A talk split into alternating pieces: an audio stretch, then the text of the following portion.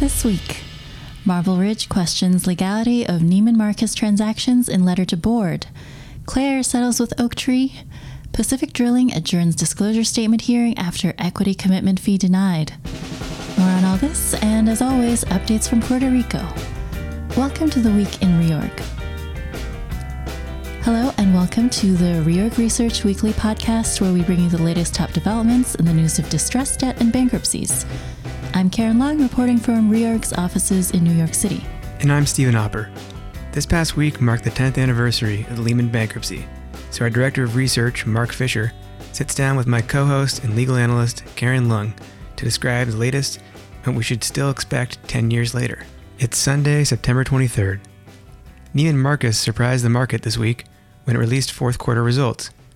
In the release, the company disclosed that it had effected an organizational change in which it transferred entities that housed the company's My Theresa business to parent entity Neiman Marcus Group Incorporated. The entities are unrestricted and do not guarantee the company's debt. On Friday morning, Marble Ridge Capital disclosed a letter sent to the Neiman Marcus board dated September eighteenth, quote, expressing concern that the company may be in default under its bond indentures as a result of several improper transactions, including the My Theresa entity's redesignation in twenty seventeen and subsequent transfer this week, which was made, quote, without any consideration to Neiman Marcus Group Incorporated. Back to earnings, Neiman reported a two point three percent comp store sales increase and a sixteen point four percent increase in adjusted EBITDA.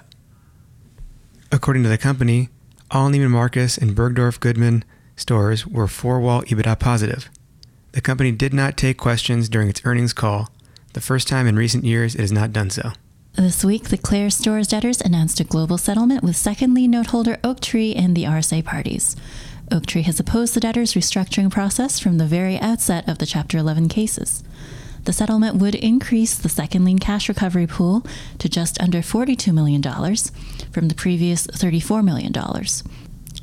The settlement also includes contingent value rights for second lien holders with the potential to receive up to an additional sixteen million dollars. According to the plan, the initial cash portion would increase second lien recoveries to eighteen percent of their two hundred thirty-two million dollars allowed claim. Including the C V Rs, the settlement increases the recovery potential of the second lien claimants to twenty-five percent. The C V Rs would be structured in a way that entitles second lien claim holders to a pro rata distribution of up to approximately sixteen point three million dollars in up to four equal installments based on reorganized Claire's achieving certain milestones. Additionally, Oaktree was allowed to come into the debtor's pre-petition R S A as a supporting party and will be permitted to participate in the new money rights offering on account of its first lien claims. Judge Mary Walrath confirmed the plan on Friday morning. At a lively and at times heated Pacific Drilling hearing on Tuesday, Judge Michael Wiles threw a wrench in the debtor's otherwise uncontested agenda by taking issue with and ultimately declining to approve the full eight percent backstop fee in favor of the ad hoc group of debt holders in connection with the debtor's equity commitment motion. After hearing extensive testimony from Daniel Salentano of Evercore, the debtor's investment banker, Judge Wiles concluded that based on the record, he would only be willing to approve the payment of an eight percent backstop fee, quote, on what's not already committed, as part of the debtor's five hundred million dollars equity issuance.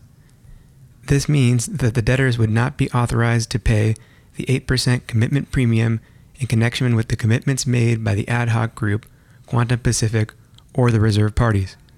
Additionally, Judge Wiles said that in order to resolve the equal treatment problem that would be, quote, deadly to the debtor's plan, the one hundred million dollars ad hoc group private placement will need to be made open to anyone who is presently excluded, but who wants to become a reserve party. The court left open the possibility that it might be amenable to a smaller fee, but when Andrew Rosenberg of Paul Weiss, counsel to the ad hoc committee, asked if the court had a number in mind, Judge Wiles said, quote, I'm not here to negotiate it. Rosenberg requested a brief adjournment. He explained that since the backstop fee was a significant component of the mediated global settlement, the ad hoc group would need to decide whether things are, quote, back to square one, or whether it and the debtor should instead return to the court with additional evidence in support of the reduced commitment premium. The hearing was adjourned to Tuesday, September twenty-fifth. On Friday morning, the PROMESA Oversight Board announced it had finalized the amended plan support agreement with Puerto Rico's government, Cofina, Monoline's senior and junior bondholders, and Bonistas del Patio. The PROMESA Oversight Board said it obtained the support of significant Cofina bondholders Aurelius and Monarch Alternative Management. Additional parties include certain members of the ad hoc group of Go bondholders, who have agreed, quote, not to oppose confirmation of the Cofina plan and the compromise to be approved in the Commonwealth case. Also in Puerto Rico's Title three cases, Judge Laura Taylor Swain on Tuesday entered an order denying the motion by the Official Committee of Unsecured Creditors, seeking to enforce the automatic stay under the Bankruptcy Code, as well as the court's June twenty seventeen order confirming the application of the automatic stay. Judge Swain concludes that, quote, the committee's argument that Section three sixty-two A precludes the G D B restructuring absent relief from the automatic stay fails on its merits. Also on Tuesday, the PROMESA Oversight Board's Special Claims Committee, established to act on the conclusions of the Cobra and Kim debt investigation, is gearing up for an expeditious process of determining what causes of action to pursue, focusing on potential actions in the Title three cases. The committee is looking to, quote, bring in money to help the restructuring process, members said during a public hearing on the probe's findings in San Juan, Puerto Rico. And finally, Puerto Rico Senate Vice President Larry Seilhamer announced Monday that the Southern States Energy Board rejected passage of a resolution calling for a ten-year waiver by the federal government of Jones Act requirements to allow liquefied natural gas to be brought to Puerto Rico on foreign-flagged vessels. The resolution would have called on Congress to consider legislation to permanently carve out energy commodities from Jones Act shipping requirements, that goods from U S ports be carried to Puerto Rico on U S-built and U S-flagged vessels.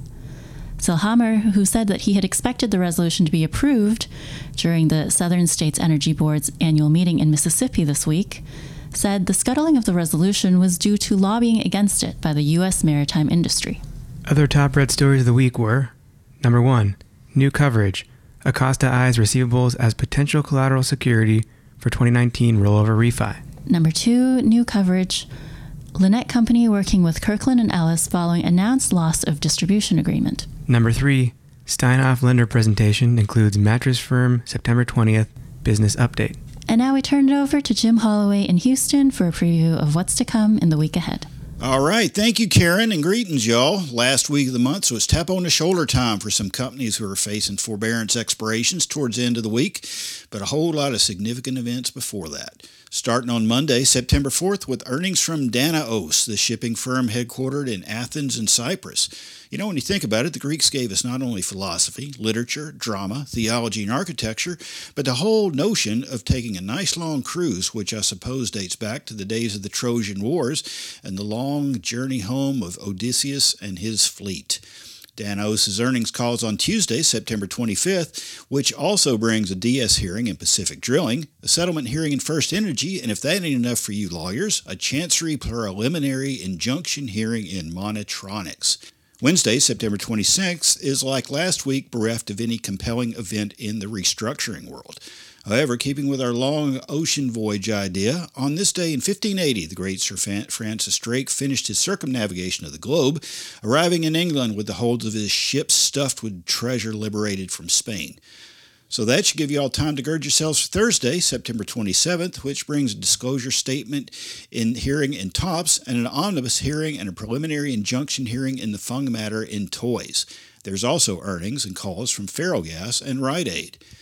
And Friday, the aforementioned forbearance expirations. PetraQuest, related to its second lien notes due twenty twenty-one, most of which are held by McKay and Core, and Dixie Electric, related to its term loan. Mudrick holds most of that.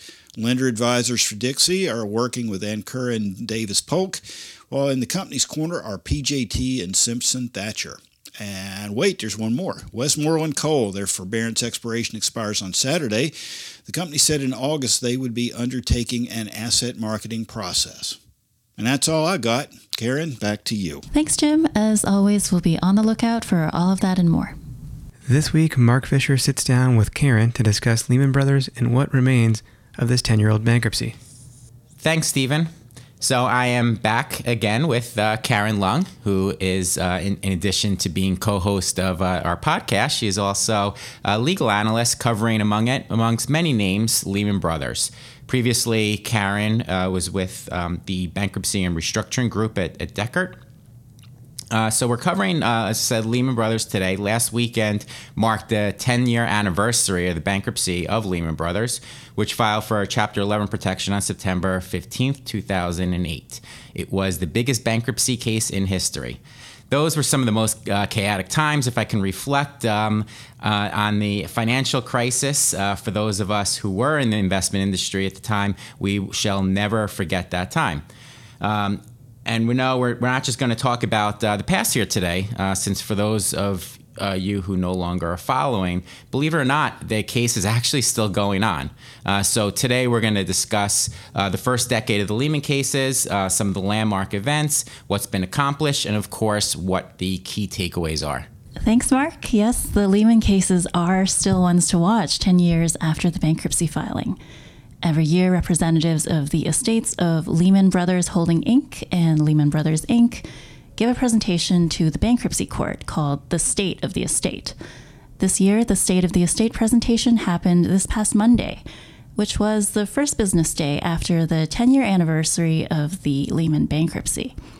The key parties in the case, as well as Judge Shelley Chapman, who presides over the Lehman cases in the bankruptcy court for the Southern District of New York, offered reflections on what's been accomplished, as well as a status update on where things stand. Now, Judge Chapman remarked at the hearing that when she mentions the case to her ninety-one-year-old mother, her mother says, "Is that still going on?" I'm sure, I'm sure that's the reaction of many folks who don't follow the proceedings closely, but there is still active litigation today.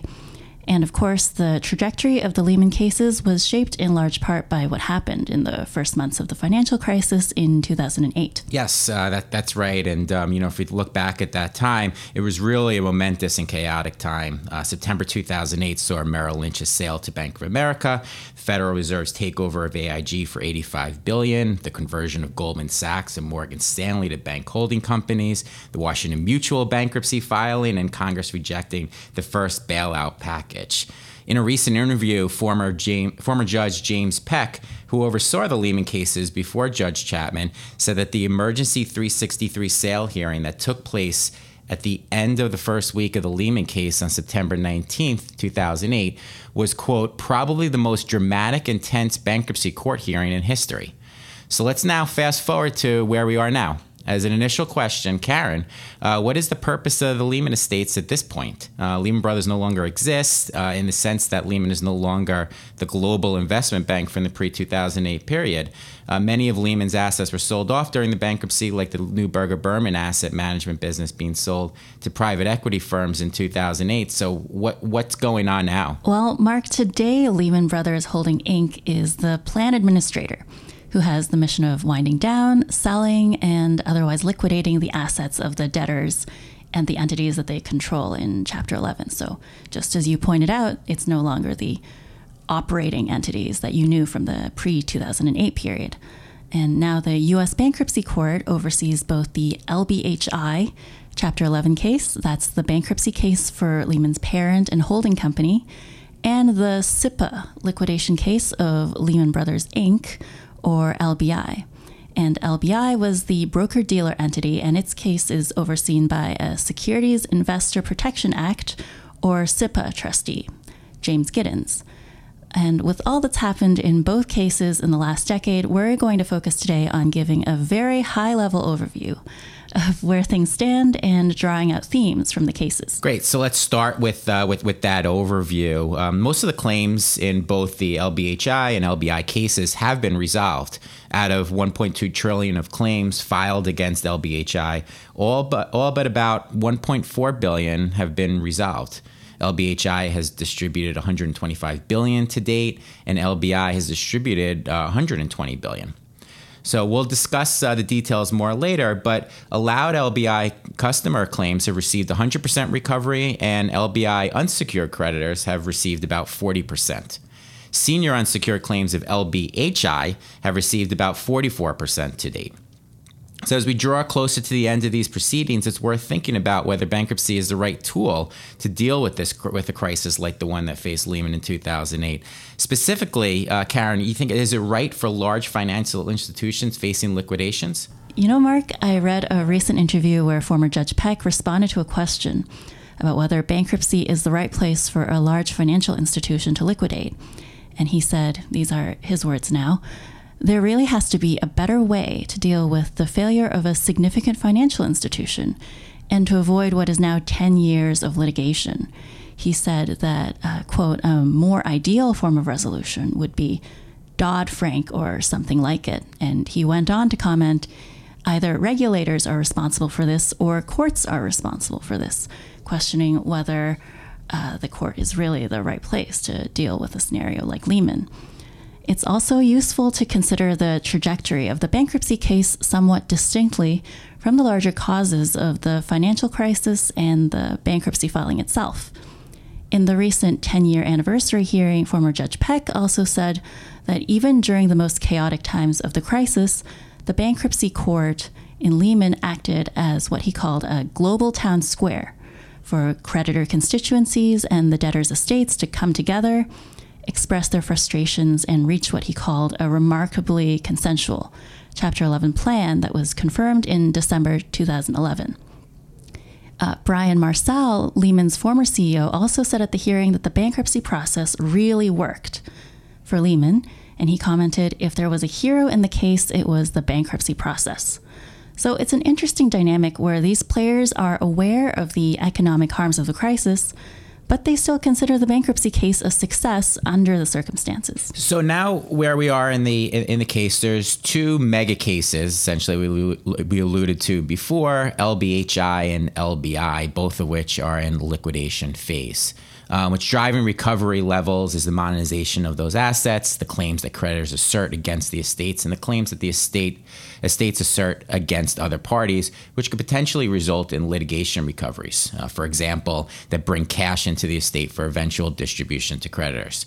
Another thing uh, that to keep in mind is the complex web of obligations that the Lehman entities owe to each other across the world, meaning L B H I and Lehman Brothers International Europe, for example, could appear in the L B I case and assert claim, uh, customer claims against the L B I estate. Lehman entities file various proceedings in sixteen jurisdictions around the world, and interstate disputes have played a big role.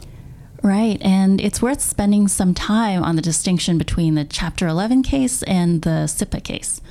Let's talk a little bit about the L B I S I P A case first. When a brokerage firm is closed, at times the Securities Investor Protection Corporation, a federally created nonprofit corporation, steps in and works to return customers' cash, stock, and other securities. Uh, other major S I P A cases from this period include Madoff and M F Global, for example. Now, James Giddens, the L B I S I P A trustee, was appointed on September eighteenth, two thousand eight, and worked to return assets to the customers instead of liquidating the assets and giving the customers a portion of the proceeds from the sale, the way that you would expect in a Chapter seven liquidation. The trustee also monetized assets over time. And in the L B I case, the allowed customer claims actually recovered one hundred percent, with the trustee distributing approximately one hundred six billion dollars to over one hundred eleven thousand customers. So the L B I customer estate was closed in December two thousand seventeen, although the general estate remains open. Yeah, and, and let's look at, you know, how this started with, with L B I. Uh, many listeners uh, probably remember that most of L B I's assets were sold to, to Barclays under a deal that it negotiated right before the bankruptcy filing. Uh, so at this point, uh, customer claims have been fully satisfied and secured. Priority and administrative creditors also received one hundred percent distributions. General creditors recently received their sixth interim distribution of one hundred seventy million dollars, bringing the cumulative payout on allowed unsecured general creditor claims to approximately forty percent, which the S I P A trustee said far exceeds initial expectations. Uh, in the most recent State of the Estate report for L B I, Giddens said that the, the S, uh, SIPA case had entered the final phase of the wind down. Um, and those were his exact words. The only outstanding dispute for the general estate is a single consolidated adversary proceeding addressing three hundred eighty-one claims filed by former L B I employees seeking payment of deferred compensation. Right. And in that report, the SIPA trustee also explained that the work ahead left now is resolving uh, that remaining claims dispute, marshaling remaining legacy assets, and closing the estate with a final distribution. The trustee said this could happen in the next year or so, depending on the schedule for appeals related to that uh, deferred compensation claims dispute. The most recent update also said that while the L B I liquidation has now entered a phase of substantial completion, it remains a mega case. Yes, and that is uh, one because uh, the L B I estate still has over four, five hundred forty-four million dollars in assets on hand, subject to reserves and internal controls, and the trustee maintains reserves of approximately two hundred sixty-five million dollars for those disputed deferred compensation claims. Giddens noted that future interim and final distributions to general unsecured creditors will be made from any other assets the trustee may recover, which may or may not be material. Specifically, uh, future general unsecured creditor distributions are principally, quote, quote, principally contingent on the outcome of that deferred compensation claim dispute, as well as, quote, future recoveries from antitrust and securities class action litigations. The end is in sight for the L B I case, and the SIPA trustee said in a statement to the court that the liquidation has been, quote, remarkably successful. Uh, it's fair to say that recoveries in the L B I case are much higher than were expected in two thousand eight. But we should also keep in mind how the circumstances of the crisis shaped the case. The SIPA trustee said that the emergency transaction between L B H I and Barclays in the days and hours before the L B I liquidation case began happened in what he called the fog of Lehman. The report also said that the Barclays transaction provided a number of benefits to the L B I estate, but the SIPA trustee also pointed out that ultimately the Barclays transaction, quote, had a significant negative impact on the L B I general estate. So let's look at the overall timeline. Uh, after the L B I liquidation began, the trustee pursued litigation in bankruptcy court, the district court, the Second Cir- court, Cir- Circuit Court of Appeals, and the U S Supreme Court for over six years relating to whether Barclays had purchased certain assets and assumed certain obligations as part of the transaction. In June two thousand fifteen, the parties reached a global settlement. settlement. The trustee paid Barclays approximately one point three billion dollars in margin assets and released five hundred eighty-three million dollars from the Barclays litigation reserve to L B I's general estate, allowing the trustee to make a third interim distribution to general creditors. In the latest report, the trustee said that overall, the Barclays transaction transferred, quote, nearly eight billion dollars to Barclays that would have been available to general creditors. Now let's turn to the Lehman Brothers Holdings, Incorporated case, which includes the other entities besides the broker-dealer entity and is more complex as a result. The latest State of the Estate presentation from the plan administrator said that the plan administrator has distributed approximately eight billion dollars since L B H I's last status update, uh, and that last status update happened in August two thousand seventeen, for a total of one hundred twenty-four point six billion dollars of cumulative distributions since emergence from bankruptcy. And uh, now the estate has approximately four billion dollars of remaining assets, mostly cash, which excludes potential litigation recoveries and approximately one point four billion dollars of unresolved claims. Also, L B H I has announced that October fourth is the scheduled date for the next distribution, which is the sixteenth distribution in the case. The plan administrator uh, typically releases a notice ahead of the distribution date that states the dollar amounts and claim percentages that are being paid out on a class-by-class basis at each debtor, so that's something to look out for in the coming weeks. Yeah, and, and the last couple of years actually have seen intense L B H I litigation and several key settlements, uh, despite the fact that the L B H I Chapter eleven plan was confirmed in two thousand eleven.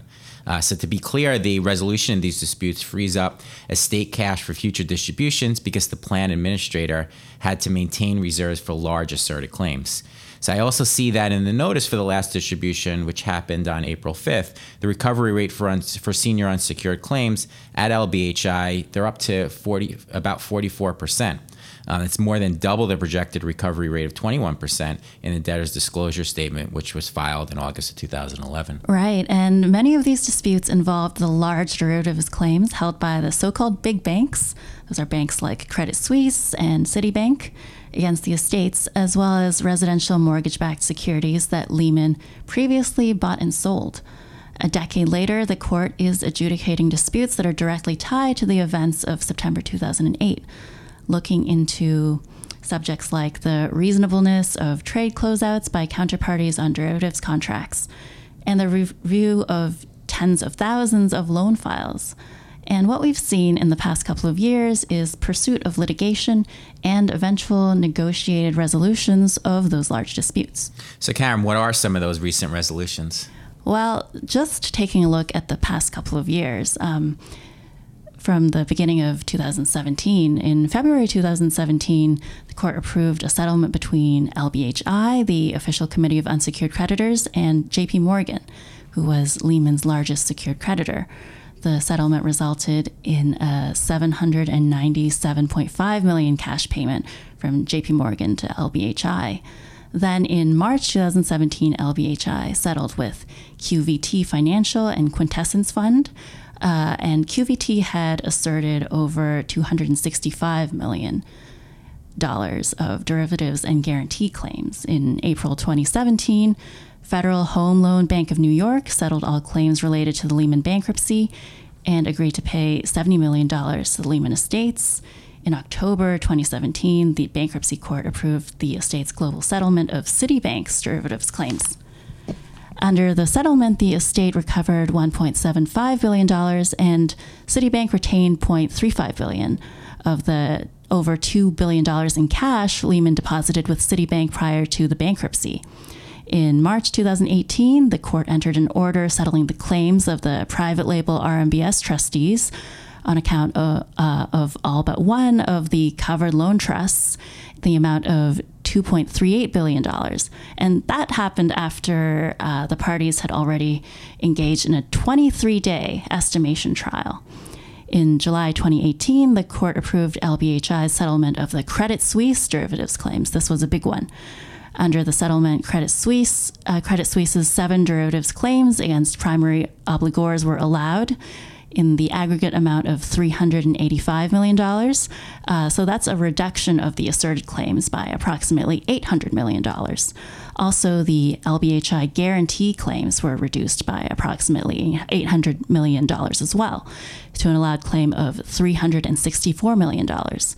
And this marked the end of the big banks litigation in the case, a major milestone. So obviously a lot of activity uh, there over the last uh, couple of years. So Karen, as you look at, you know, some of these settlements and rulings, what sort of precedents do you think were set for other cases? Well, of course, the circumstances of the two thousand eight crash and the Lehman bankruptcy were unique, but we can also apply the principles of the case law coming out of the Lehman case more broadly. For example, you could take a look at Judge Chapman's decision in the R M B S estimation proceeding as a really useful data point in the valuation of R M B S claims. At issue in the dispute were more than seventy thousand R M B S loans, which the R M B S trustees said should be estimated at over eleven billion dollars, but the court ultimately estimated a two point three eight billion dollars claim amount, which was advocated by L B H I. And that two point three eight billion dollars was a floor that had previously been agreed to in a settlement between the parties.